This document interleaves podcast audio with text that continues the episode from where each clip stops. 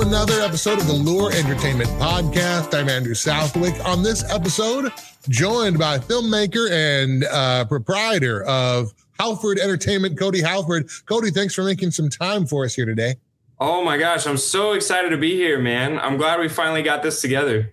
The, yeah, and those of you watching and listening, you this has been an interview in the making. And every time, honestly, it's been one of us got sick and couldn't do it. and schedule got in the way and couldn't yeah. do it. And then we got sick again and couldn't do it. And so this, I mean, if God didn't get us out of bed today, we wouldn't be talking. So Andrew um, uh, has been very patient with me. Uh, he's been extremely patient, and I'm sorry that I got sick so many times. I, I got to do something about that. Dude, well, we, we were both sick the last time, so that's okay, true, man. True. But uh, yeah, we, we are healthy now, and and uh, as close to 100 percent as we can be. So uh, glad to be here, and we're going to walk through a lot of Cody's career in in film and production and the creative space. We're going to see some trailers from the work he's done. He's got uh, he is of course the are you producer, writer, creator of the Psalter, which is right now uh, funding on Loor, I believe, right? And yes, um and so we're going to look at the trailer for that. We're going to see also. Uh, we're actually going to walk through a short film of his called Heartbeat, which uh, very important film. We're going to do that kind of uh, audio commentary style. So you're going to get to hear some behind the scenes stuff and and some memories that he has of that production. That'll be later in the show. We've also got some upcoming feature, an upcoming feature called The Sage, which we'll talk about, and he recently uh, had a short film doing very well in festivals, award winning, in fact, called uh, nominating. Uh, let me um, now. I just had it in my mind, "Hidden in the Wind." There we go, "Hidden in the Wind." Right now, um, and we're, so we're going to look at that. We'll see a trailer. We'll talk about that. So there's all kinds of stuff. And uh, before we get going, I want to remind you, you see it at the bottom of the screen. Subscribe today at loor.tv, L-O-O-R dot TV, loor.tv. You can subscribe today and fund episodes, shows, productions like the Psalter, which uh, will be our uh, first topic of conversation. Uh, right away, though, Cody, give us a little bit of your background. What, how did you get into filmmaking, and what what are some of the things that you have done in your career that has brought you to this point? Yeah. So uh, first off, thanks again for having me. Um, and uh, I'm excited to be a part of Loor. And you know, I, I really believe in the mission of what these guys are doing here, and I'll never forget like my conversations with Jon Speed and Marcus Pittman, Jason Farley, like whenever I, I, was talking to them about filmmaking and just like, you know, my ideas and what I wanted to see come from, you know, just Christian creatives, it was just so refreshing to have them actually listen and hear me out as a creative and uh, to to have their support, you know, for years now in my career and, and everything that I'm doing has just been like so pivotal. So it's just an honor being a part of Loor. It's an honor being on this podcast right now. Um, really, really thankful that it exists. But anyway, um, so I got into filmmaking. I actually started out as an actor and I started out doing theater as a little kid. And uh, I was always interested in sports, but I kept getting these weird exertional migraines. Uh, it's, it's, it's, it was a really weird thing, but uh, a side story, you know, but essentially I couldn't play sports for the longest time. And uh, so my parents really were like, okay, well, he's interested in acting. Let's, uh, let's get him more into that. And eventually they signed me up for some film classes here in the Dallas area. And, uh, I just loved it. I loved telling stories through performances. I loved the entire process of filmmaking and you know everything that even went into you know that goes into the crew positions and all of it. Uh, so essentially, though, like I was having problems getting work because I was always I always looked older than my age in middle school and high school. so, um, so I would always like go into these workshops and stuff uh, with these agents and, you know, casting directors or, or, you know, even doing auditions. And mm-hmm. I would be like in middle school and they're like, yeah, so which college are you going to? And I'm like, oh, I'm, I'm in middle school. And they're like, what? And for those of you who don't have context, on this, that's uh, they always want you playing younger. You know, especially when you're when you're They in, be- you know they being like casting directors, uh, yeah the, the uh, industry producers, they, they, yeah, they want you to play younger than than you are. So if you look older when you're younger, that's a little bit of a handicap, at least in terms of uh, Hollywood, right? Exactly. So uh, I I suppose like that's they always want you to look younger. You know, I suppose that's the goal, but especially um, because like a lot of the times they're just hiring people who might be college age and having them play high schoolers or having them play you know middle schoolers because they already have their their you know they're old enough to where they don't have to obey those labor laws with them. Yeah. Um, so it's like you know CW, you'll have like a a TV show with you know a bunch of high schoolers or something and they're all people like in their 30s or whatever i'm sure i'm sure most people Well- know yeah Well, I mean, well, maybe I'm, I'm, well, whatever. I'll date myself. I don't care. Saved by the Bell, man. yeah Classic after school. Well, Saturday morning, but but eventually after school fair. And yeah, they were all 30. But then if you Mhm. think about it, I was talking to my wife about this. Maybe the subtle exception might be the Wonder Years. Remember Kevin and Winnie? They kissed on the first date, and they were like Mhm. legit 12 or 13.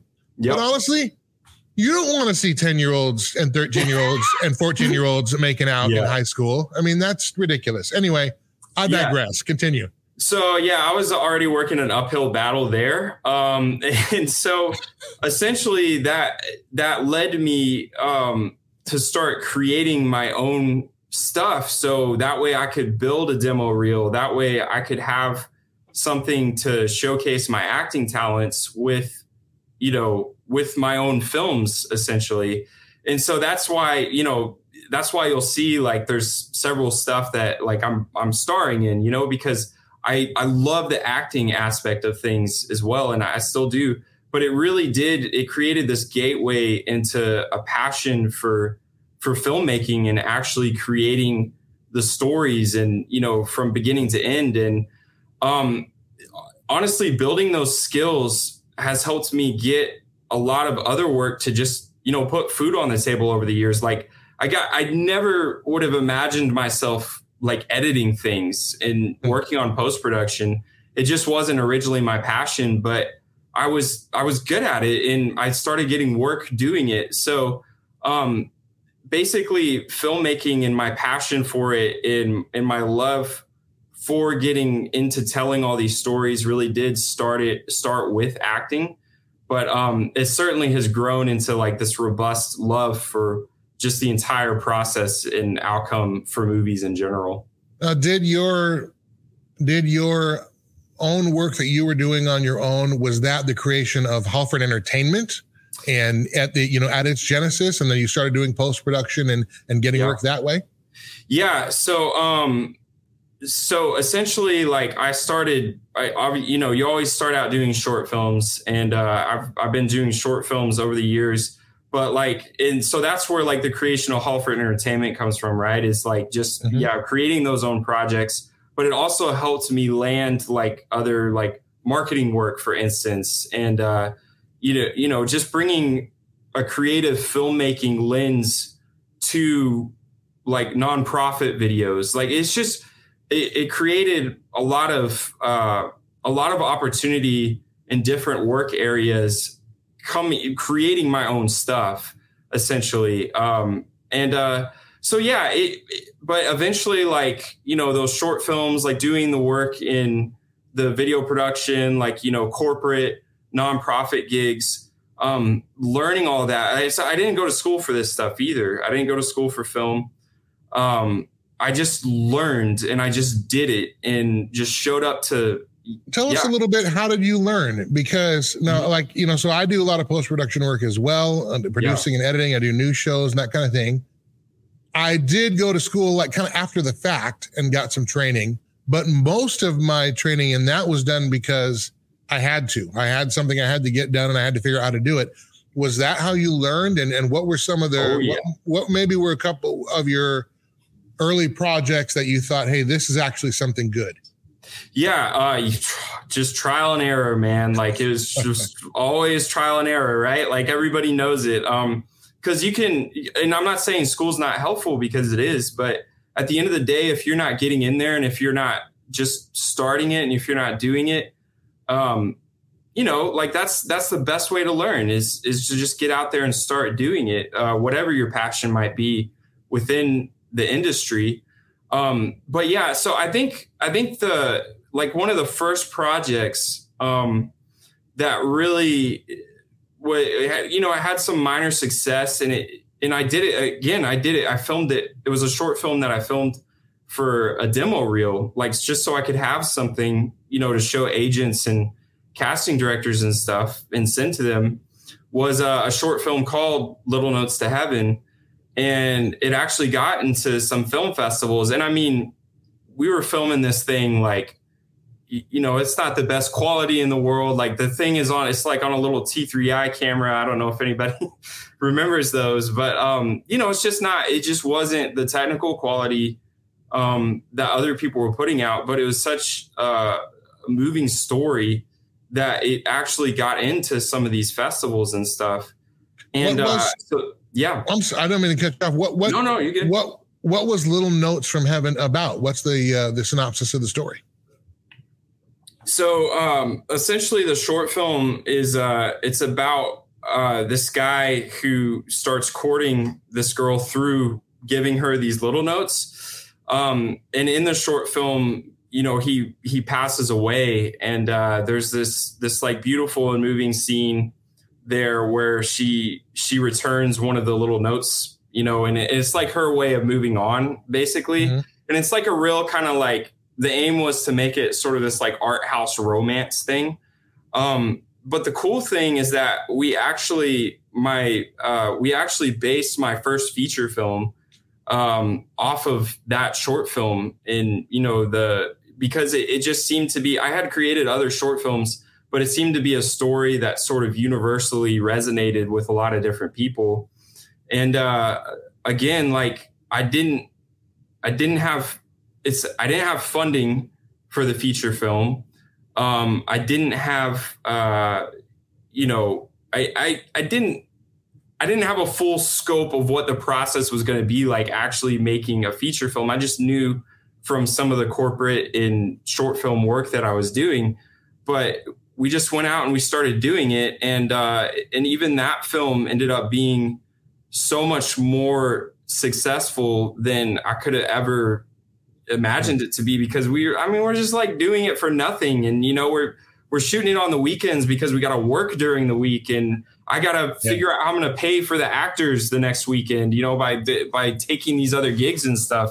So um so yeah, it's just in you know if I, if I didn't ever take that step of just saying okay i'm going to do this if i came up with you know reasons why it might not work or you know I, I wouldn't have this project that i'm genuinely proud of and and i'm glad that's out there and that's had the success that it's had. So j- just getting out and doing things in trial and error has been like basically the you know the total movement of my passions and of my uh, career thus far. And I mean, a lot of people are going to have that that similar story. So yeah. Well, you've got, I mean, you, obviously you you have a long and storied list of projects you've worked on. One of which, let's talk about specifically, is currently funding on Loor. That is the Psalter. Uh, we've got the funding or the funding now trailer from Loor. So let's check that out and then you can tell us what the Psalter is all about. Yeah, we'll do.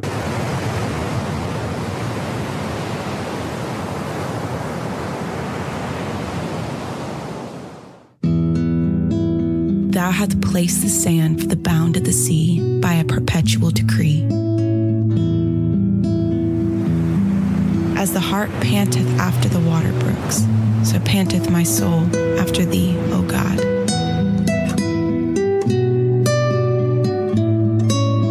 And he hath put a new song in my mouth, even praise unto our God. Many, works which thou hast done.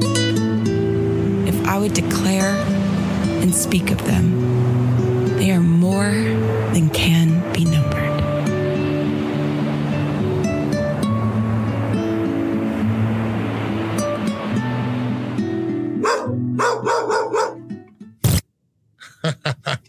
that reminds me of uh, Sit Ubu Sit from CBS. Yeah. yeah. Uh, the by the way, the logo of Hallford Entertainment is my dog, and I plan to, Lord willing, someday release an animated feature that's an adventure film about this dog. It's I digress. That's that's down the line. We got other projects we got to talk about right now. So that's funny. so the Psalter, if I'm gathering this, you've got uh, narrated, uh, basically adapting all 150 psalms. And mm-hmm. I, uh, back in my music days, songwriting days, I attempted to write 150 songs based on all the psalms. I stopped at number Did three. You really? Yeah, I stopped at number three and then like skipped to 48 and then 53 and you know did kind of that thing so i'm somewhere around like 10 or 11 but you know eventually okay. i'll get there that, that'd be a good discipline to pick back up but nonetheless knowing what it would take to write a song about the psalms you're you're you're making filmed production. Tell us how'd you get the idea? And what what can people expect if they give their loot on Loor to the psalter? Sure thing. Um yeah so the psalter really began out of a question of like, why hasn't anybody done this yet? Um, like, why hasn't anybody created a, a series that is inspired by each chapter of the Psalms? Now, it could be because it is a daunting task of 150 chapters, and you know, like the obviously the topics within them are so in depth and so huge that you know that that could scare off people who are in their right mind um, but you know me being uh, you know the creative that i am i'm not always in my right mind about things so uh, yeah well you know that, that's what a lot of people don't understand a lot of creatives uh, like you and and and uh, many of us we're not terribly risk averse and that can be that can be both good and bad at the same yeah. time, you know? yep, exactly. Exactly. So sometimes you kind of get into things and you're like, this is going to be a great idea. And you don't, and you don't think about like, oh, 150. Uh, yeah. you know, that's a lot. Um, so it, you know, that's if why you think like, about that, really? that's like, that's like you bringing a show to one of the big networks and saying, and they want to buy, you know, the the the pilot season, the pilot episode plus four, plus six, plus eight. And you're saying, well, let me sell you 150 episodes. So it's you're already selling syndication because that happens at 100. Yeah. I mean, that that's the kind of magnitude that you're talking about. But yeah, but you're doing it. Yeah. Why why is it worth it? And actually, before I ask that question, you're going through 150 Psalms. How do the narrations play out on screen? Yeah, sure. Um, so uh, I fully expect if, if, Lord willing, you know, this series continues. I, I first off want to say that I fully expect that I would not live to see all 150 episodes get made. And here's what I mean by that is that the idea for this series is that it would give opportunity you know, down the road to other filmmakers and other creatives to use the inspiration of the Psalms to create their own storylines. And um, so it's really it's really an inspiration of like, I mean, obviously God owns the work of the Psalms, and you, you know, it, and that's that's inspired Scripture. And you know, I want to give everything to the Lord, all my projects, but obviously, especially that, I don't own that. Like that is not that that's his, right?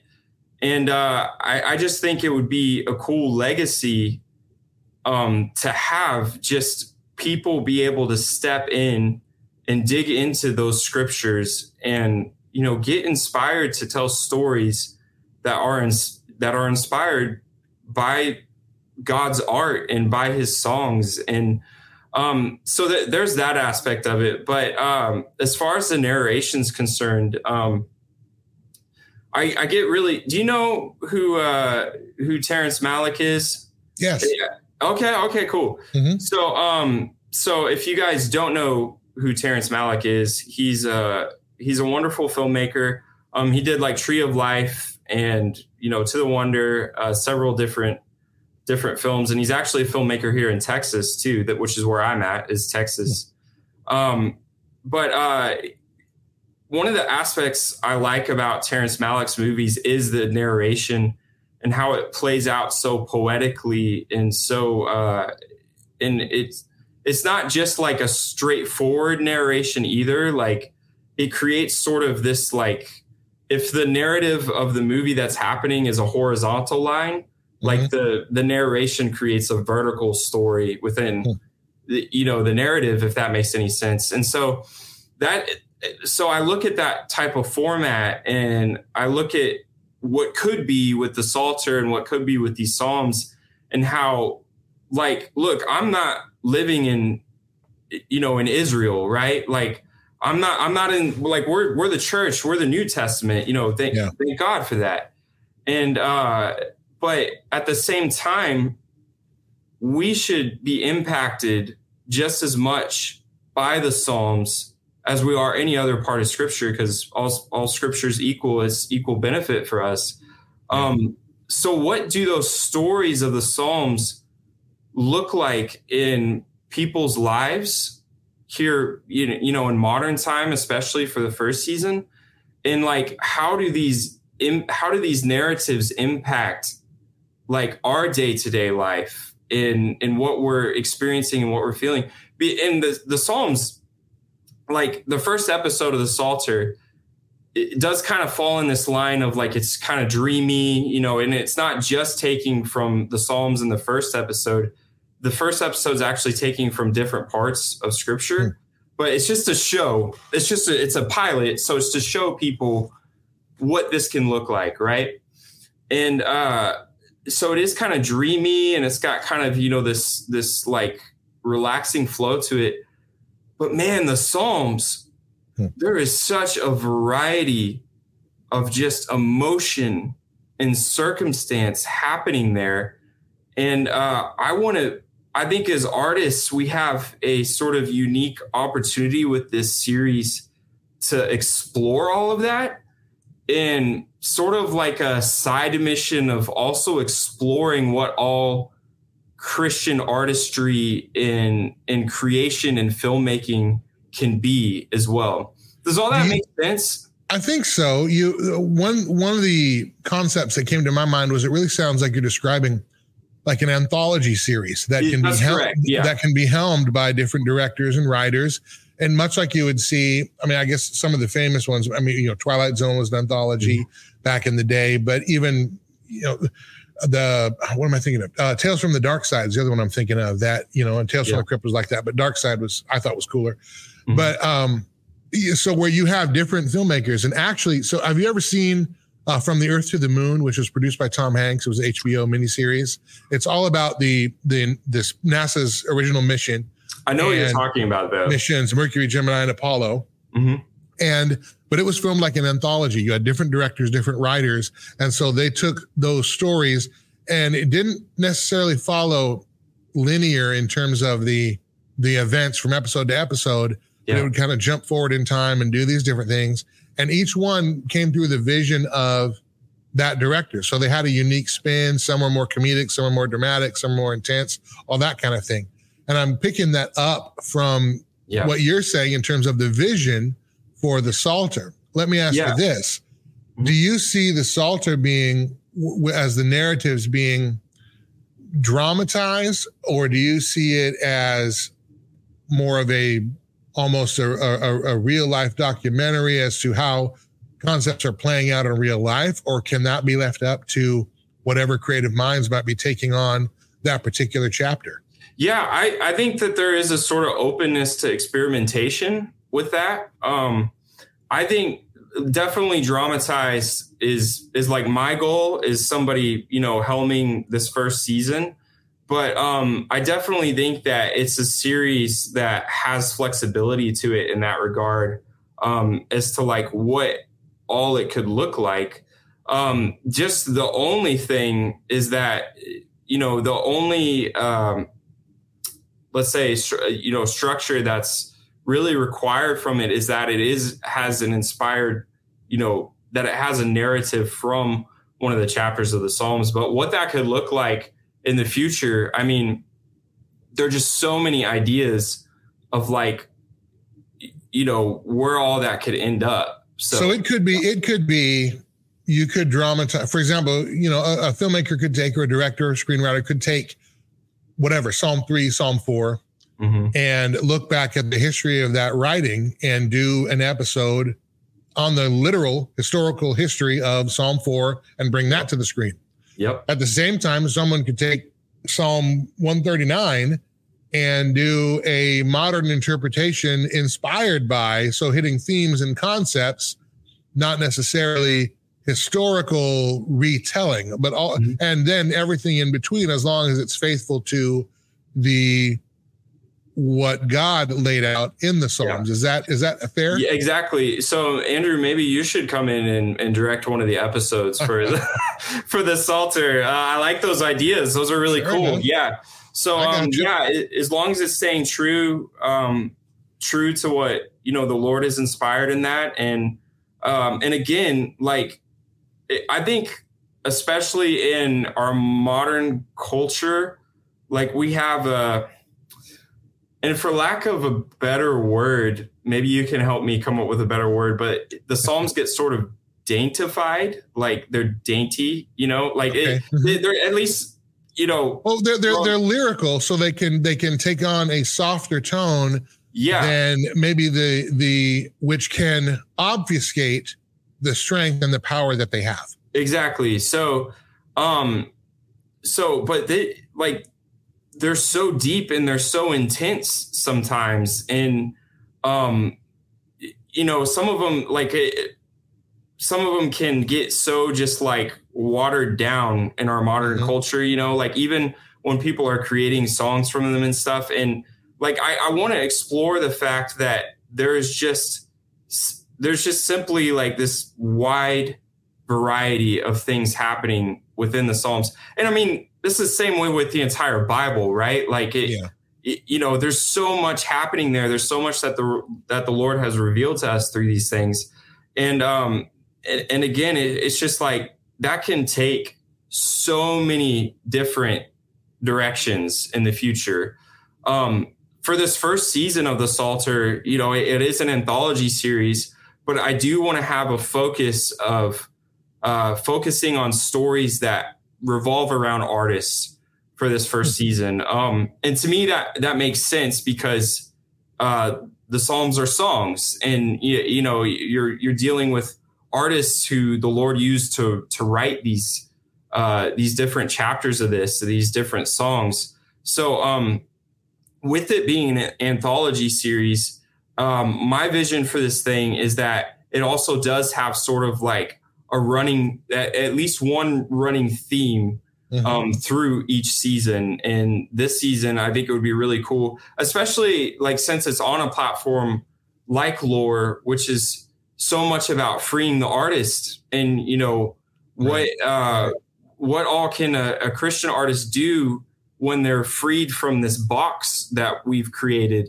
for the Christian artists. And to me, like the Psalter is like is going to you know, Lord willing, be a direct reflection um, off of this type of thing. So uh, I think that the pilot episode, people will, will have a pretty good idea of what all that can potentially look like. Um, and you know, the the pilot episode is focusing on a on a singer, and you know she's grieving, and you know you you don't see. You, you do it's not that you don't see those stories at all within christian media right now but so much of it is so like hallmark happy i guess Yeah. like it, it's hard to get a really authentic you know That's- and that's something we we brought up before on Yeah. this podcast, and I know people talk about. It. I know that's one of the main criticisms of Christian media, Christian entertainment, but that and movies, television, or music for that matter, is that it, there seems to be this watered down approach to it, and and and that takes away from the creative power and and really the emotional impact that it can have when Mhm. compared to you know Hollywood or the uh, major music mainstream music industry and why that sound you know why Aerosmith rocks and why Christian rock can't you know like just why not right. you know but but I think that too obviously you know I mean you know how the sausage is made when it comes to filmmaking sometimes it's the studio influence and the suits and the execs because they're selling in Christian entertainment, they're really selling to a pastor mm-hmm. because they want that pastor to promote it to their church. And that's yeah. how they're going to get butts in seats and people to buy tickets. Well, that pa- to sell to that pastor, the pastor's got to answer to every single congregation sect within the church. So it's got to hit this middle of the road thing. But in so doing, it, it does lose its power. And, it, yeah. and it, all of a sudden, everything is happy. Everything always ends with a smile. And, and I think that some of the reality of the, of, of a life and the reality of the Christian life, the reality of a life following Jesus is going to show that that that grief, the struggle, the sorrow. For crying out loud, seventy percent of the Psalms are laments. Mm-hmm. They're mostly sad anyway. Yep. So you know you we, you can argue that David, who wrote most of them, was a manic depressive. You know, mm-hmm. and that and that because yeah. he certainly had peaks and valleys and was very emotional in that way and impulsive. And you can read that through those Psalms and I think we, for whatever reason, we don't think that's going to sell to the church, let alone to uh, the, the masses. But I think that's exactly what both Christians and non-Christians like are clamoring for. Tell us, tell us straight. I can relate to that pain, and if you want to have that pain and point it to Christ in different ways, i am I'm, I'm here for that because mm-hmm. that's hopeful. But if yeah. you're going to tell me that I have to smile all the time because I'm not allowed to frown or I'm not allowed to be sad or I'm doing something wrong or I don't have enough faith if I feel that way, well, then I'm probably not going to be there for that because that's not real life. Yeah. Yeah. Funny, funny story going along with that is that uh, our first feature, Little Notes to Heaven, um, was the first uh, place we sold it was, uh, it was PureFlix. And, hmm. um, and you know, I'm, I'm grateful for that. Uh, it was, it definitely, you know was a it was a good learning experience uh, on the Christian market and you know just the movie market in general. Um, but in that movie, that movie uh, deals you know heavily with grief, and uh, I again I am proud of that film. Uh, it's funny though because when we were talking to you know some of the sales agents and the distributors and stuff over there, uh, spoiler alert, um, I don't, I don't think this is too bad saying this, but nobody gets like saved in the movie. Okay. Like nobody goes from like, you know, oh, I once, I once was lost. Now I'm found. Right. Um, and, and as a matter of fact, like there are characters in there who, you know, it's, it's painfully obvious, like they're not believers. And, and it was funny because, uh, one of the distributors was like, I was shocked nobody got saved. And I was like, yeah. And he goes, yeah, I kind of liked that about it. And I yeah. was like, I was like, yeah, you know, unfortunately, like that's life. Um, right, that's right. the story that we're living in right now. And, uh, you know, that, and that's real. Um, and so I, I think that you're absolutely right. Like as Christians, we shouldn't be creating the, and you know, the Hallmark kind of genre is fine, but it's it's definitely shouldn't be the only thing we're doing. We should be speaking into everything. Yeah, there, there is a balance, and I, yeah, I, I agree. I think that there is a time for the Hallmark version, if you will. You mm-hmm. know, I mean, I, I actually kind of like their cheesy Christmas movies. I, I think they kind of they help Amen. with the season, right? Um, and so you you know you you can dig that, but, but there's there's so much more to life than that. And it's it's such yeah. a small sliver of life. And yeah. I think that's what, what you've got here is great. So right now the Psalter is funding on Loor. And so I want to make sure that to, to invite uh, those watching, those viewing, uh, to send some of their loot over the Psalter's way so we can get gotta, that going. gotta fight the bears. I know, barely biblical is, just, are, is a monster right now. Right now, there. I'm not, no, I love barely biblical. Um, I love all the projects on there. Uh, but yeah, we we're we got to take down the Bears, dude. Um, there you go. There you yeah, go. The, do you want to fund the Bible or do you want to fund bears? well, I guess the bears are the Bible. Bear biblical. I've, I've, I've, destroyed my whole argument here. That's it. You're done. That's it. Yep. No, well, see, but there is some crossover though, because barely biblical, and in the initial trailer, it's showing you David and Goliath, right? Yep. Well, David wrote the Psalms, Psalms, the Psalter. So by supporting the Psalter. You're also supporting Barely Biblical because they're coming from the same source text. Come on, friends. Yeah, it's maybe not hard I math. Need to get, uh, it's Mr. Tim Engel, right? Yeah, Tim Engel. Yeah. Yeah, maybe I need to get him to do a, a Psalter Barely Biblical crossover, and we'll get that would actually live cool. actors with the Bears. You know, you know what? I don't. I, sh- I probably shouldn't say this out loud because it'll give somebody with money an idea. Yeah. But you know how we have like the Marvel Cinematic Universe and the and the DC Comic Cinematic Universe. There hasn't been really a, a production studio universe like that. You know, mm-hmm. I mean, a little bit with ABC TGIF because of spin-offs and stuff. And I guess, you know, Happy Days, Laverne and Shirley, Mork and Mindy. So there's the spin-off universe that existed in sitcoms, but that's yeah. pretty much dead now because sitcoms are gone. But I mean, can you imagine a, a, a, production platform, just like you're saying, where barely biblical, where Tim Engel takes his bears and does a Psalter episode? Oh my goodness! And hey, and, man, and I, I, mean, I don't, I'm I don't know.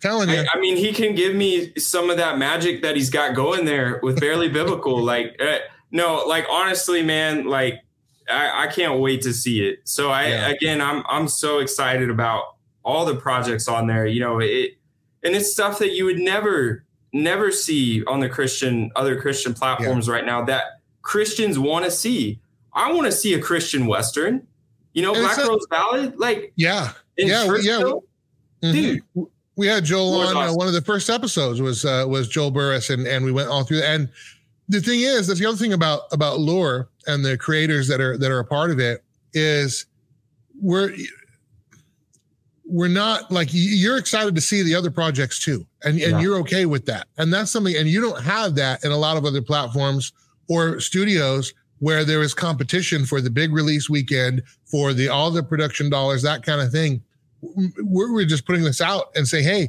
you know we we, we have this idea for a story we, we hope we think it's something you'll like will you support it and and we're excited when other projects get get their support and get out there because that's also going to that tide will lift all the boats because they'll see barely biblical and they'll say, Hey, well, what else is going on?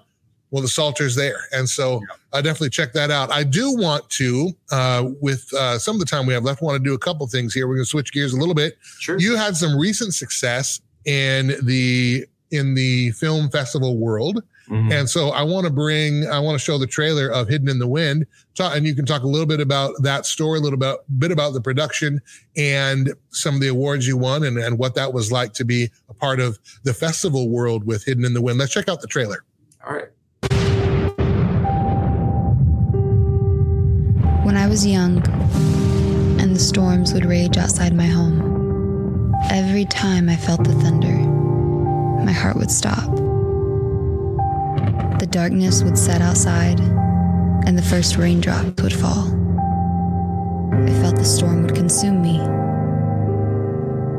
But as the wind raged on, my mother would take my hand and with a still, small voice would say, Don't run with the wind outside. Stay here with me. Be here with me. And with that voice, the wind never felt too strong.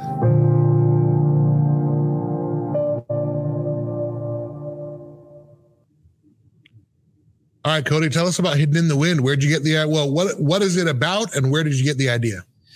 Yeah, so uh, Hidden in the Wind, excuse me, is essentially about uh, you know this married couple who the wife is completely convinced that if they get uh you know if there's a tornado in the vicinity that there's going to be an in, that there's an entity within the tornado that hunts her and her family. So um that's why like their whole life they her whole life she's tried to you know be in areas where uh you know that kind of weather doesn't exist there. But because her husband you know he had this job uh in this area where it's a possibility like this this deep fear and anxiety comes to her again. So it's about the couple struggle with that. And uh, the idea was actually inspired by um, I uh, I actually my home got hit by a tornado uh, several years back, and uh, you know Texas North Texas, um, you know South Tornado Alley over here, and uh, it, it wasn't even a bad tornado; it was just an F one but uh, I remember it was in the middle of the night, and I had this. I was having this nightmare about this demon who was trying to get through my window, and it was making this awful sound that tornadoes make, actually. And I, I woke up, and the tornado had just passed. Uh, it, it had just gone over our house. Um, so that's sort of where like the idea spawned from is like what happens if you have a person that or you know this situation where there's something in within these storms that you know could be hunting people or so is it you know it's inspired by that. And uh yeah it uh it it it played at this this year's comic con back in july in the horror suspense category and i couldn't believe it it won i yeah. couldn't believe it dude um, like even getting in Comic Con was such a huge uh, bucket list. You know, so I want to ask you about that. I mean, you know, filmmakers yeah. obviously watch watch this podcast, and they're part of Loor. Filmmakers are on board creating and filmmaking. How yeah. did you get to Comic Con? How did you break into that that echelon of the festival world? Well, um, so Comic Con is is uh is cool because you act, it's actually Comic Con's a free submission into the film festival. So if you have something that's action, horror, um, I think they even have a comedy category. If you have something that's related to any of those, uh, like this free, like submit for it. and uh, they do, they get thousands of submissions though. So even getting in, I was like, oh my goodness, I like can't believe because you know I, I produce with my family and uh, you know, it's just been such a huge bucket list thing of ours for the longest time uh, to get in there, and it finally got in. And then, you know, we we went out there for Comic Con, and uh, you know, it's like I think the horror f- section. Maybe maybe I shouldn't quote that. I believe it's the supposed to be the most popular section of Comic Con too. Hmm. So there was like 14 different films, you know, playing there, and we're sitting there watching these films like you know, a lot of them were just so good and they had these huge budgets to them and stuff. And uh, we we didn't. I mean, again, we we didn't really have a huge budget for this thing. I don't know if I should be saying that, but I'll, I'll tell the Loor fam, uh, you know, because we're all in this together, right? Like, uh, like uh, apparently you can win Comic Con, you know, with with without having a huge budget and then project. Let us know too how how how do how does Comic Con select its winners? The panel of judges is it you know fan yeah. favorite? What it's who, a, who was it that bestowed the honor on you? Yeah, it's a panel of judges. Um, I think they have a rating system for it, but uh, you know, I, I just personally, and I'm not trying to like. Um, I think if if I have something for filmmakers, you know, who want to mm-hmm. achieve this type of thing, like the, what I do is I just try to focus everything I can on the story. Um, even if things just technically aren't there, you know, if they're like, you don't have to have this gigantic budget to tell a good story. Um, of course, it's always good to have money, but uh, but you don't you don't have to like don't ever let that be a red tape to you um, in producing stuff. Like use the resources around you and come up with a really good story with it. And I think Hidden in the Wind, I, I don't think it was because it was like technically more significant than anything else because some of these movies looked really good in mm-hmm. Comic Con. And uh, I, I just think that, you know, and it's, we didn't get feedback on it or anything.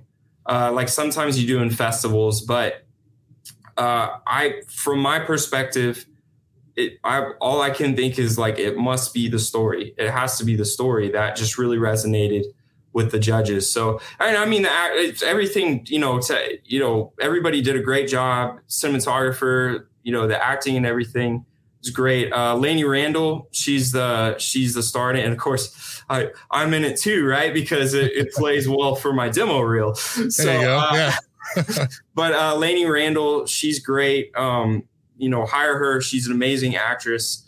Uh, you Loor filmmakers, but uh, but yeah, I just think that everybody came in and wanted to tell a really good story.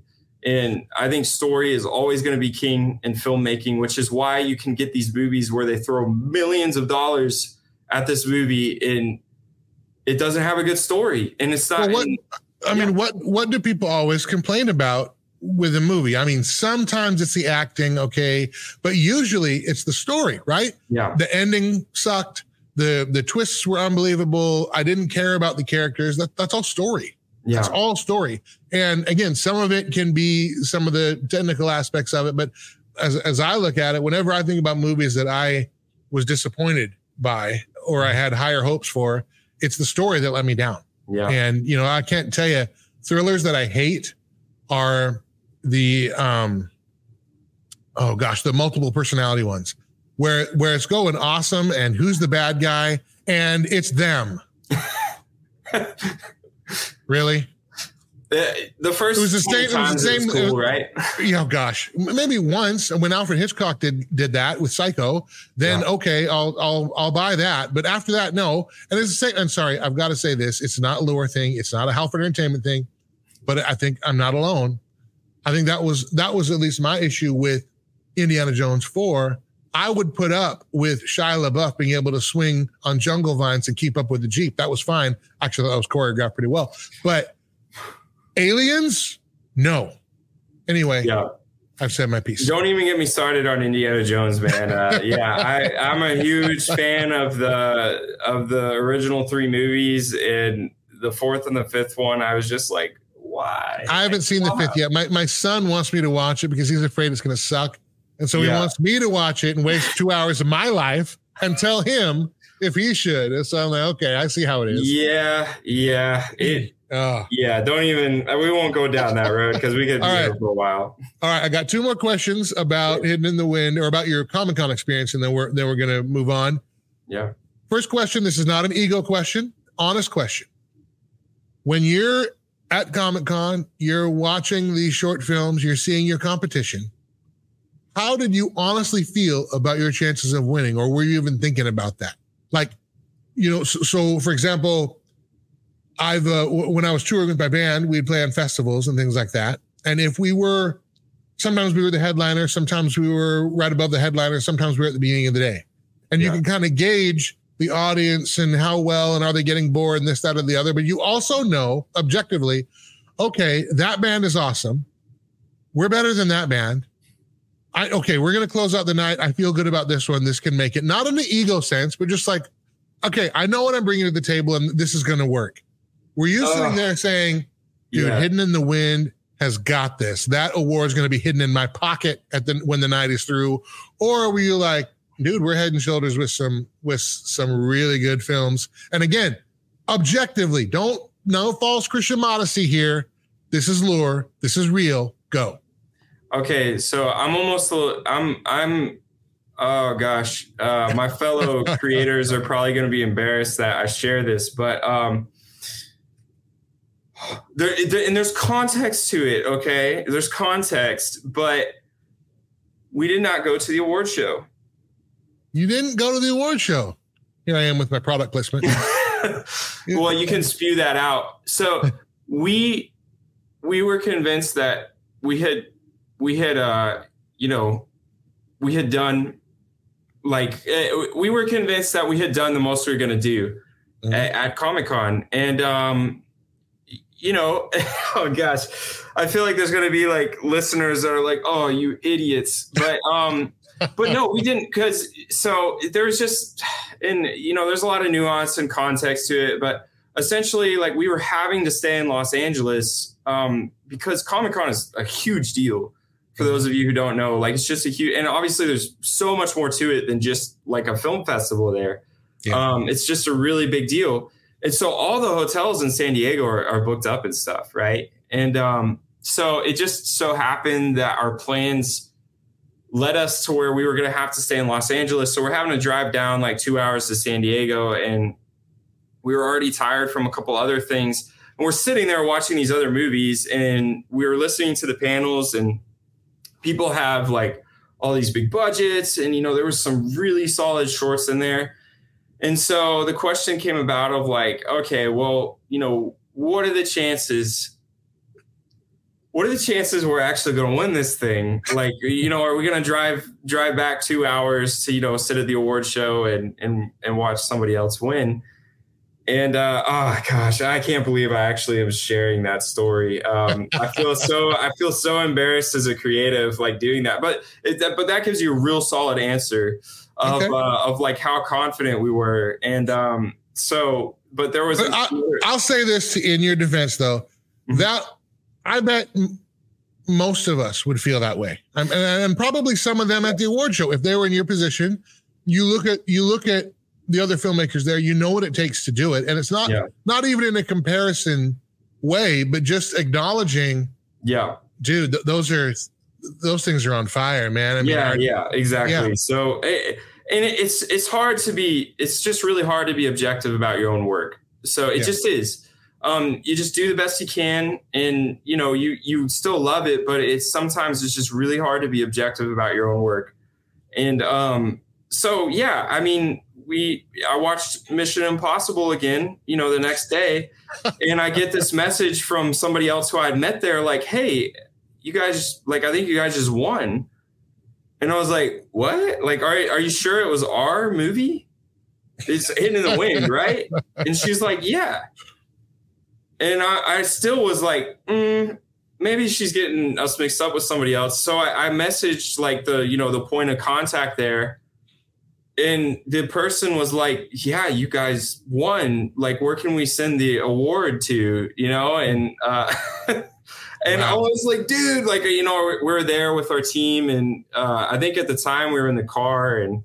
Hmm. We were like, oh my gosh, like I can't believe we just yeah, it's Comic Con is a big deal to to us. So sure. um it, it was, you know, it was definitely one of those like just like did, thank you lord like did you get to did you get to do anything cool at comic-con uh, like did you get to see any panels did you get to meet anybody cool this is this is pure fanboy talk all right so we're gonna take off okay man this is mean, this is this is the non-professional yeah. part of the show because you know like so i did uh I did one of my my third album I did in North Hollywood, and I was honestly I won't even lie I was celebrity spotting the entire time I was there, and just trying to get you know just say hi. And I met a few of them. I did, yeah. and they were all nice and all that kind of thing.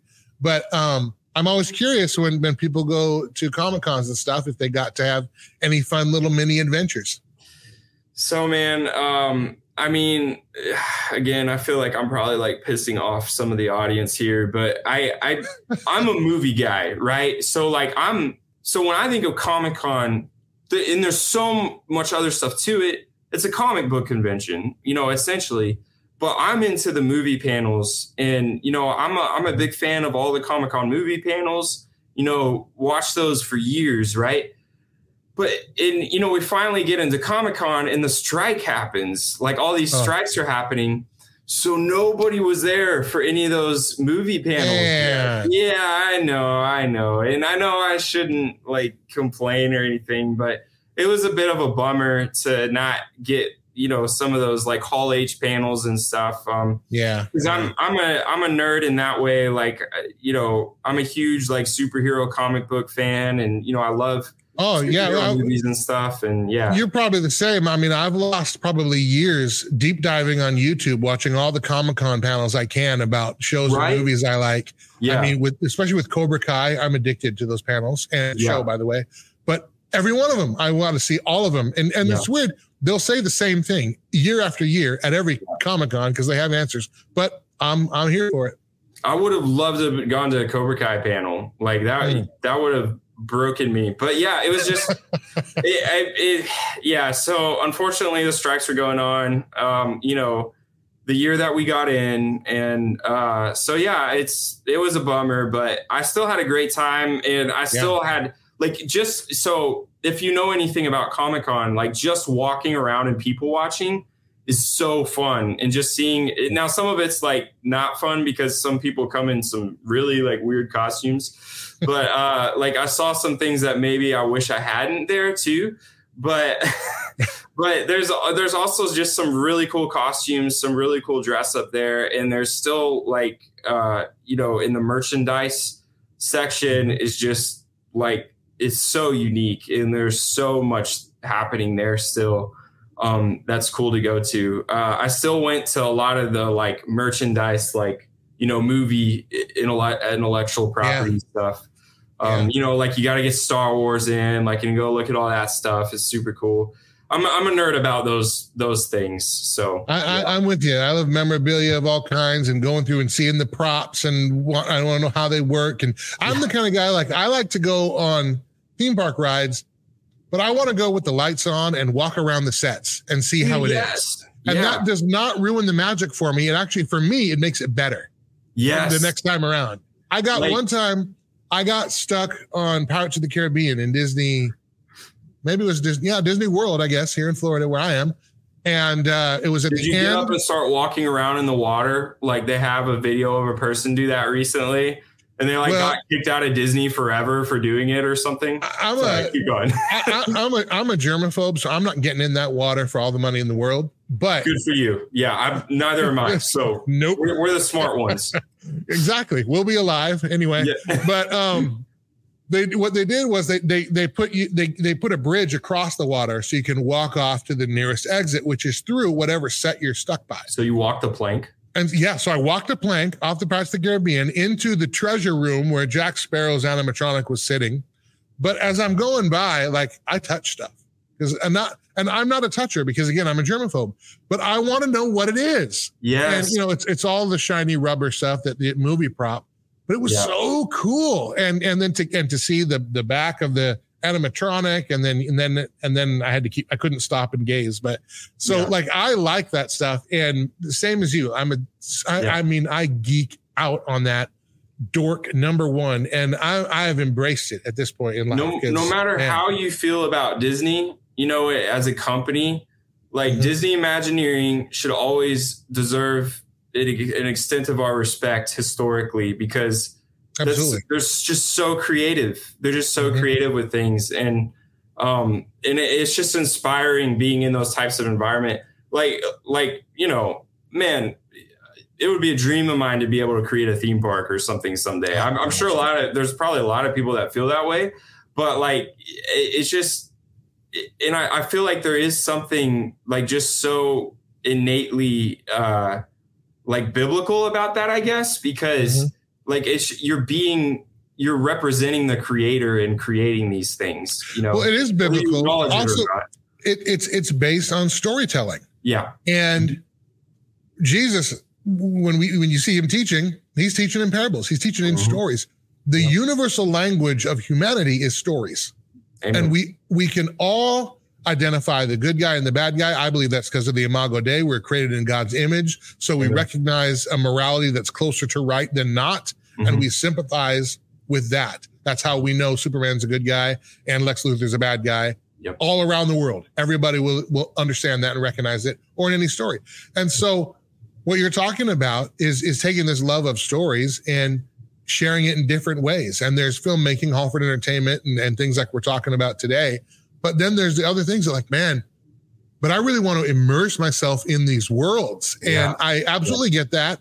And I do. One of my hero daydreams is a theme park. And I'm not going to tell you what it is on this broadcast. I'll tell you off air. Okay. I don't want somebody you to have steal to remember it. though, okay? Because I want to hear it. I'm all about that kind of stuff. It is an awesome idea. Okay. And I'm keeping it to myself. I'll share okay. it with you, but not on air unless you have deep pockets and you're willing to make sure that I maintain creative control, I'll share it with you if you're watching. All right. No, Other I want. That, I, I, would want one of my movies to be in your theme park. Okay. Oh, yeah. Like I yeah. want to create something good enough to to make a theme park ride out of it. And I know Disney's not going to take my stuff probably. So. Dude, Hidden in the Wind is already there. And again, but again, I can't see. I don't want to. I got to be careful because this is where we get into intellectual property. Okay. And I, okay. I got to protect. I got to protect. Not that I'll ever get there. Anyway, all right. Uh, okay, let's get back on the track here. Okay, sure, sure. Um, uh, well, real quickly, I do want people to know about the Sage, which is an mm-hmm. upcoming Loor project. So I'm going to show about 90 seconds of this preview, and then you can tell us briefly what that's about because yeah. we're going to do something I think a little unique, at least for the Loor Entertainment podcast. Is we're going to show Cody's short film Heartbeat in just a couple of minutes here and he's going to walk us through like audio commentary style what was going on in the making and the storytelling and all that kind of thing and so i want to be able to make sure we have enough time to do that before we have to wrap but I want to make sure that we mention uh, Sage. So let's take a look at the a little bit of this preview. I'm going to stop it probably mid sentence, so just uh, forgive me for the awkward stop, and then we'll we'll go on from here. Let's check it out.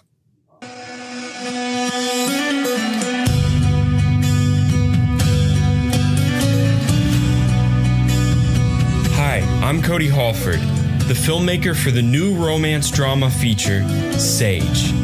Sage is a character driven spiritual odyssey that tests the ideologies of a young couple indoctrinated with a new age belief system. With Hollywood's continued resentment toward films with an authentically biblical worldview and the current Christian film market's demand for cookie cutter narratives, Loor is the best platform for a movie like Sage. Loor is giving us the creative freedom to tell the story of these characters, how it ought to be told. The New Age ideology helps serve the background of our two main characters.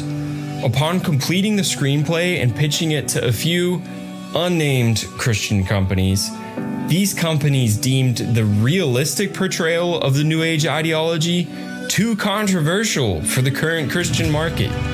Not so with the founders of Loor. They recognize Sage as a forerunner of films that will confront the raw, honest truth of the human experience. All right, let's kind of right there. So, Sage, you're taking on New Age and exposing New Age philosophy, New Age ideology, uh, certainly in contrast with you know the Christian perspective that you come from. Man, why take on such a a behemoth of a topic?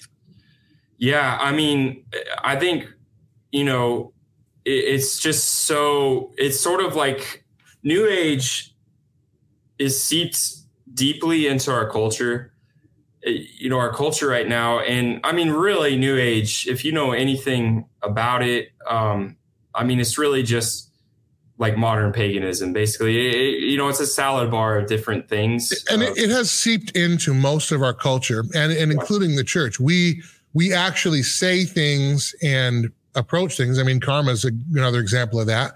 Yeah. we we all say that as if you know good karma bad karma that kind of thing but that's new age. That's eastern Yeah. philosophy so on and so forth. It's become a, such a part of our culture we don't even question it and we don't even realize it when we are invoking it and that's Yeah. true for christians or not. For sure and i think that uh you know one of the one of the key po- points of sage is really just asking the question what is truth? Um and it and it's not so much you know in a in a debate form but more more of just a storytelling form and seeing how that plays out in different characters lives. Like what it, because new age is like you know it's basically of an admittance of like there's no real truth you know there's no there it- it's just it's a variety of different things. Your truth is your truth right? And uh, obviously that's completely you know that's that's the complete opposite of of christianity jesus is truth and jesus is the truth and the only truth. And um so i i think sage it's it's a really fascinating story because it takes this couple who are deeply rooted in this stuff and it takes this this male character who basically this woman who he's in this relationship with is is his entire world and she's everything to him um you know it, and essentially sage begs the question of like okay what happens when the holy spirit basically starts convicting this dude in his life with the truth of the gospel? Hmm. what happens to that relationship? Like how does that play out? And the thing is is i think realistically uh, you know it's just not pretty like it's just and, and there's just like it- there's a lot to it and uh you know and sage dives into all of that drama and that's very rich. I was just having a conversation earlier today, actually, about how we, you know, when when people are confronted with Christ, yeah we're all coming. Where Jesus says that we are Gentiles, that we're ingrafted into His vine. So we're we're from another tree. He we he takes us from there and ingrafts us into Him, the vine. Well, if you take a you take a branch from a maple tree and engraft it onto a oak tree, I'm just spitballing. Yeah. It's it's going to take let's say and, and, and it could take it's going to take some time for that maple branch for those previous nutrients to get cycled out and to be fully replaced by the oak nutrients. Okay. So when people are confronted by Christ, I think one thing that we don't really realize, and that's what's called sanctification, is it takes time Mhm. for the nutrients of Christ and the truth of Christ to Yeah. transform an individual spiritually. And so, and you're talking about, you're talking about not just converting somebody to a set of doctrinal positions or, or mental essentia, but changing their whole life, their whole worldview. Yep. Everything they thought was true isn't. Mhm. Ev- you know, and it changes how they see everybody. It changes their relationships. This is not a small thing, this task of evangelism. And from what I'm hearing, this story is a way to to demonstrate that kind of hurdle in the spiritual transformation process. Yeah, exactly. And I mean, just, you know, and again, just in maybe, maybe some of you even know stories or have, or this is your story, maybe even, um, you know, just imagining like having somebody who is just literally your world too.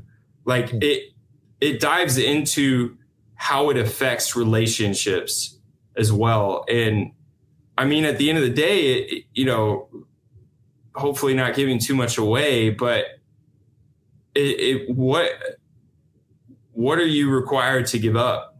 Mm. Um, you know, to to follow Christ, and uh, in, in you know, are you willing to lose everything essentially? And and I think that we do get some some decent movies um, that do ask that question, but it, it's often you know, or or just even stories, but they're often more related to you know these these people who are in maybe uh, you know situations where yeah I, I mean i'm thinking of like you know maybe the middle east for instance where like Mhm. maybe you're in a, a an islamic you know uh, culture where you have to give up everything in that sense. Hey actually we could probably use more of those stories too in Yeah, an authentic way. Uh, but you know i've just never i've never seen anything quite like this. And that's why the story fascinates me as a christian and as a creative because it's not only a good story but it's also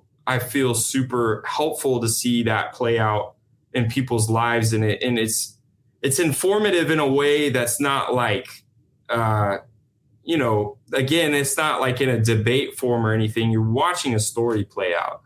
So um so yeah it, it's pretty cool. I um this this was for those of you who don't know this was actually the first project that i brought to loor before the Psalter um and uh you know brought brought it to them uh you know near the beginnings of of their uh their creation and everything. And uh, i remember marcus and john specifically liked the fact that it had been rejected uh, by by you know some of these other Christian uh, streaming places, and it- it's not because like they didn't particularly like the story, but again, it- it's just like the the authentic portrayal of even the philosophy of the New Age and everything, and the way that the story plays out. They didn't feel like it would play well for their audience, and you know what?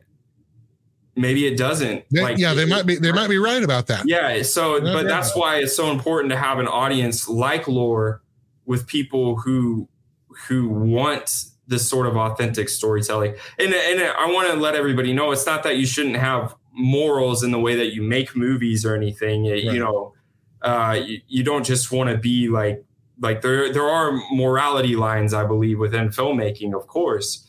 But um, but again, it's aiming for that authenticity there. Hmm hmm Yeah, and different again with loor. You you don't have the same suits looking down. I think probably Jon and Marcus looked at your rejection as a badge of honor, as like, hey, and you're you're you, Yes. you're over the target for what loor wants. If you were rejected by by those who shall not be named, so and but again, they're they have probably good reasons for that, uh, both in terms of their own uh, business philosophy and, Yeah. and audience engagement and their own just business model. So you don't necessarily, uh, you know, disparage disparage them for that decision. It's just that's that's the way it is, and it found it, it worked at Loor, and uh, that's another one we're excited to see upcoming.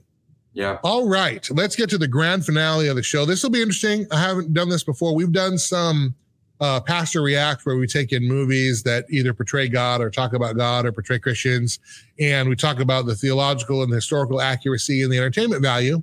Well, this we're going to do a little bit of a behind the scenes uh, audio commentary in real time. So I've asked Cody if it's okay. We're going to play uh, his short film, The Heartbeat and we're going to watch this through. And as we do, Cody, anytime you want to you want to stop, just say, "Hey, stop it right here." Tell us, give us some insight on the scene, what was shooting like that day, nerd stuff. This is you know, put on the nerd hat.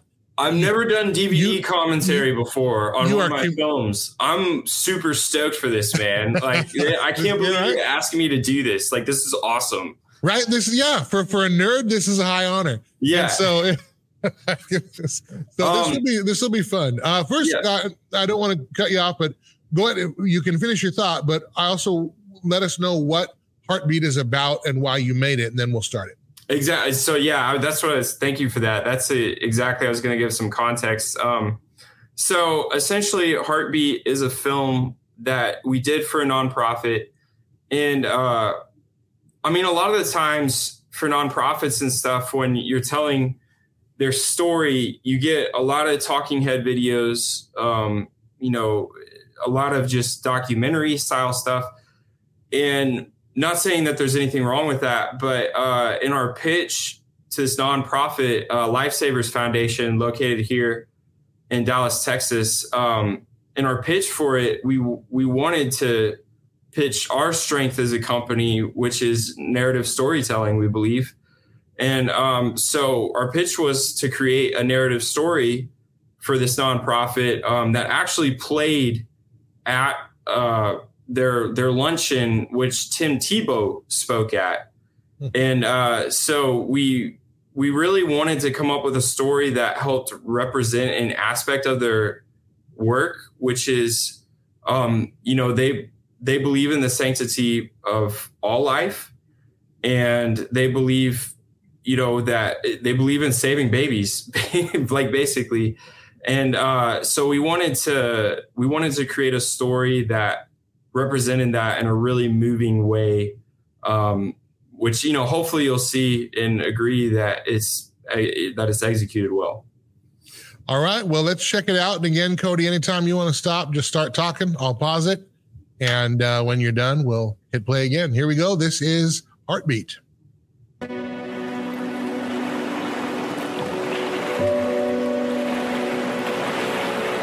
What's it mean to feel safe? To have a hand that holds you, that gives you the courage to face the world. Otherwise, we might be out in the darkness with no light in sight. No, he just okay he just packed. so um, first and foremost hopefully you can tell the sort of again terrence malick type inspiration uh, that's that's being put in here right? It's almost like something you might see on the Psalter. um, so uh in and again the lovely uh Lainey Randall is is starring on here. And uh it, we, so we did Hidden in the wind before this movie. And you you you might be thinking oh well he's just hiring her because you know maybe she's his friend or whatever right? But uh she act she went through the entire audition process and uh the the nonprofit just genuinely thought you know she was the best and you know very talented. Um she's just really a truly terrific actress. And if you've seen in hidden in the wind you know that. And you know watching this movie you'll know that too. So um yeah also too i thought i'd point out that we shot this on the red komodo and uh just wanted to go for like a really like again terrence malick like natural feel use all natural lighting on stuff um and basically we just booked to this Airbnb out here by the lake, and uh, we shot several different scenes here with our actors. So yeah. How how how long was the shoot in total for this? The shoot itself was two days. So uh, so we did our um, we did our on the location at the nonprofit site that'll be coming up here for a day, and we also did the rest of the the scenes in a day. So it's the story. I like to think of it as like kind of split as a narrative and a documentary. Um, as far as its style goes. So we have like our Terrence Malick like narrative spots here, but then we also kind of dive into like a more documentary style uh, piece that you'll be seeing here in uh, just a few moments. Gotcha. All right, well, let's continue.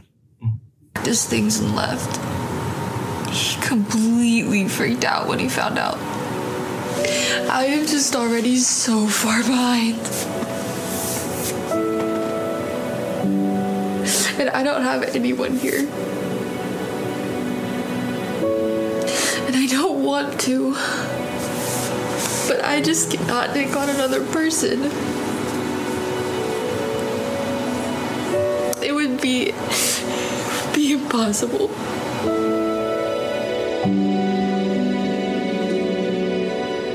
Where do we find that light?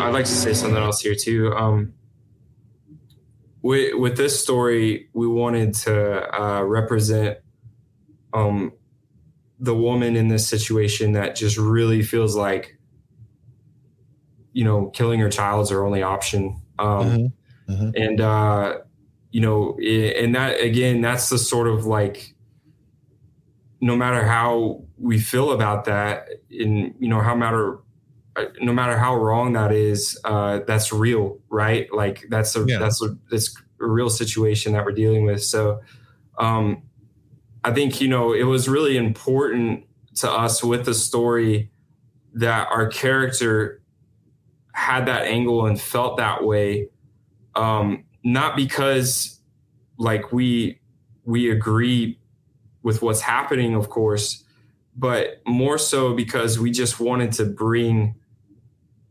like this authentic experience of what happens when you have a person that for whatever reason they just literally feel like that's the only thing they can do right Mhm. and you know the, obviously that's where the messaging of the of the nonprofit comes in to where it's like no there are other options Yeah. you're not alone okay All right.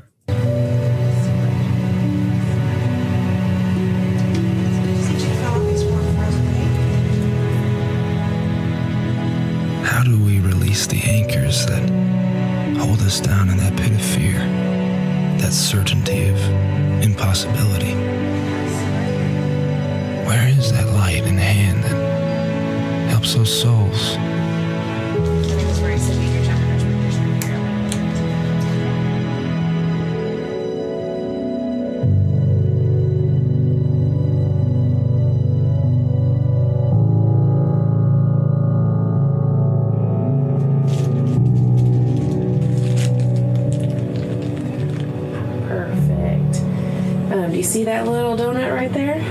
That's the lunchbox for baby. Hmm. Yeah. And then right off to the side of it, hanging out right there, that is the baby. And do you see inside of it something that's flickering? Do you see it? Yeah. Yeah. That is a baby's heartbeat. Let me see if I can get the sound on it. I'm sorry. This is at the nonprofit, right? Yeah sorry the, yeah this is uh so this is their mobile unit Okay. um, the Doctor Spot mobile unit, and is what they do is they give free medical care um, to to children, and they're moving. So we like we created this video because they're moving into giving free medical care to women, and uh, you know um, their main thing is that like obviously they want you to keep your baby, and um, but then they want to be able to take care of the woman and her children for you know as long as they need it too. Uh, so that's their big thing. Uh, yeah, sorry, I probably should have talked about that before. Um, no, that's you, okay. Yeah, no, no, and you'll also see that uh, uh, they have an upscale resale store too. That uh, by their donations, they're able to uh, give and provide for these medical centers that help do this work. Um, so yeah.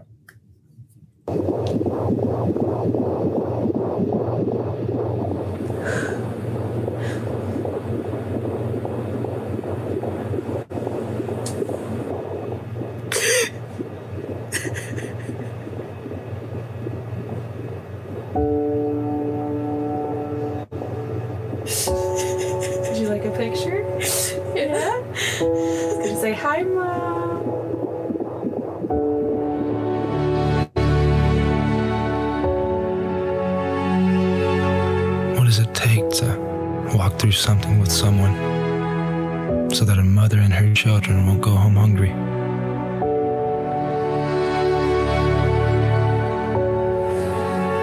Jesus, I just thank you, God. Um. Okay.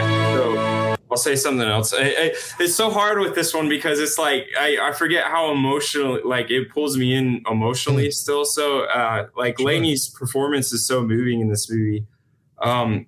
But uh, so a couple of things technically about what's happening is that obviously we're actually in this mobile unit and it's a really small small crew and you know we're dealing with a lot of tight spaces and stuff and hopefully you can sort of sort of tell like the switch of like just kind of like some of the zoom ins and stuff like it, it's just moving into kind of a more documentary style. And it's because we literally just uh like we didn't shot list this sex this section. We literally just like take us take Lainey through the process and what you guys do and what all that looks like and we're and we'll just start shooting it. And uh so we're in there and you know we're doing this this sonogram scene. And uh you know i mean it, it just it felt like you were actually watching this happen. And so uh, me and some of the other crew were like there like actually like getting tearful watching this whole thing because the the um the nurse practi- practitioner is she she's not an actress. That's the actual you know nurse Yeah. there at the doctor's spot. And she's like actually comforting Lainey and everything. And it was just a, a really like wild experience. But um How script how scripted was this scene, uh, or or was it where when you asked the nonprofits to to take to take Lainey through it, did they just do what they normally do and they Lainey just did what they normally did. Yeah, we couldn't. I mean, we couldn't really uh, script this scene at the time because, we, well, and we, we didn't necessarily want to because we wanted it to feel as as authentic as possible with this experience happening. And um, obviously, the the sonogram picture wasn't actually there, but that is so. I I had I had some you know people part of the crew is like, what does the baby look too developed? You know, does it look? That's an eight week old uh, child. Um, that that's actually what it looks like at eight weeks, and also too like the the mom doesn't necessarily always show as much then either. So that was like that all went into it, right? Of like trying to figure out, okay, what is this actually going to look like? And we had even some, you know, other sonogram people say like, hey, like this is actually like this really actually does work, and you know, this is what this whole thing would would look like too. So it's things that you don't necessarily always think about going into it, but um, just a lot of technical stuff that you Well, have that- to that- deal with in something that like that. does show up because I mean, again, you remember like sitcoms when they would have an infant or anything, they Mm-hmm. don't actually. It's usually not an infant. They're you know a few months old and they look young or they'll be little, but it's kind of the same thing where that the attention to detail of here's an eight week old baby in the womb, you this would be the appropriate. You wouldn't necessarily be showing. You might not even know, and so that all checks out for the for the authenticity of the story. So yeah. Yeah, exactly. Yeah. So um, another thing, uh, just you know, story wise too, is that um, th- this is a nonprofit that does share the gospel with people um, that come in, and so obviously that's a really important aspect there too. But uh, but yeah,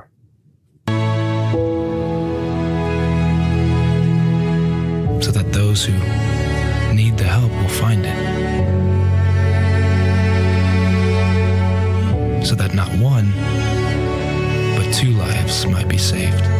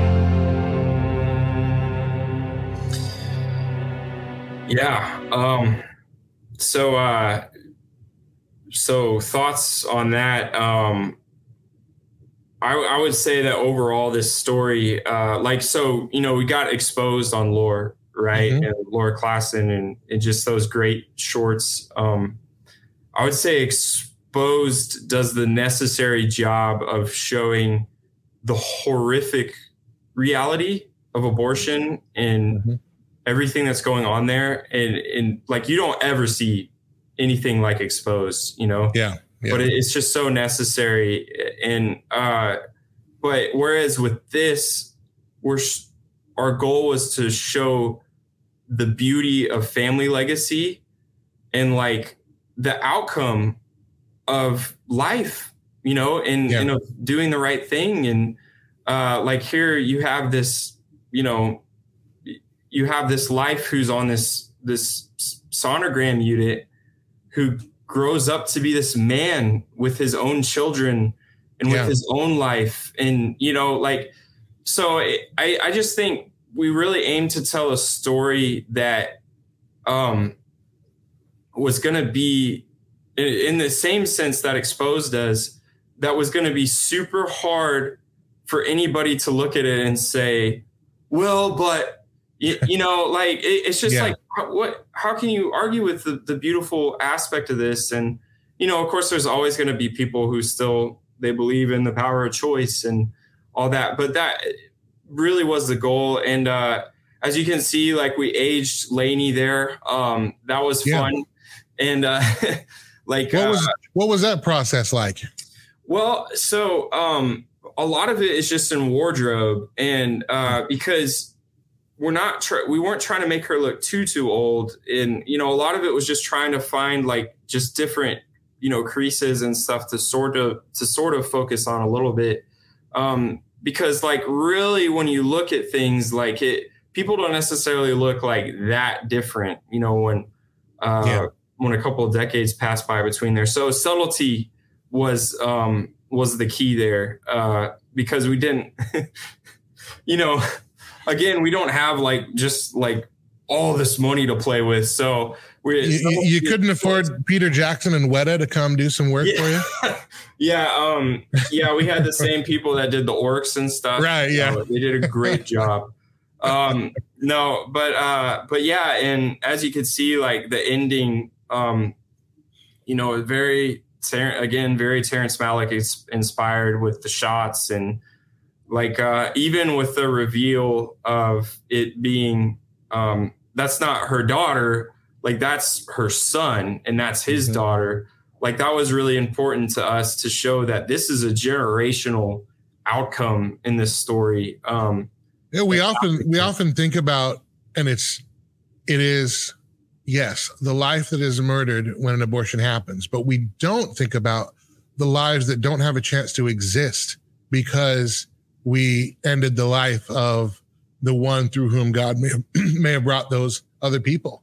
And you that was actually that's what struck me at the end of it was was that generational piece. Yeah. That granddaughter's not there if if she had a, if the character had aborted her son. So Yeah. that message comes across loud and clear. Yeah, yeah, thank you. Yeah, um, yeah. So my goal with it was to make Tim Tebow cry. Um, Tim Tebow unfortunately did not stay for the short film, but uh, but a bunch of other people cried in the audience. So that was a, that was a super cool experience getting to do that. Excellent, excellent. Well, Cody, we have taken so much of your time, and you have given so much of your time generously. Uh, we know we're going to have you back because obviously the funding is still going on for the Psalter, and we've got the Sage coming down the pike as well, and and you're keeping busy with with other projects as well. So we definitely want to have you back on. But Yeah. for now, uh, thank you for being on this episode. Is there anything that I didn't ask, anything I didn't cover that you want to make sure that we talk about here before we wrap up? Well, uh, first off, I am happy to come on and do this anytime, brother. So I, you're a joy to talk to.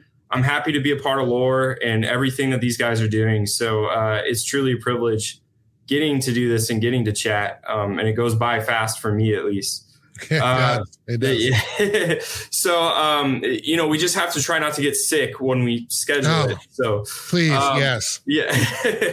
but uh but yeah, as far as uh you know anything else, um we're working uh on developing another feature right now called Tenebrism. And uh we figured we would try to go off of, you know, whatever hype we have with the horror suspense, you know, Comic Con win. And uh I just so happened to be writing a horror suspense film while all that was going on. And uh Tenebrism's are really another again cool for the Loor audience because Mhm. it's about artists and it's about how important they are and it's basically a story about artists fighting monsters.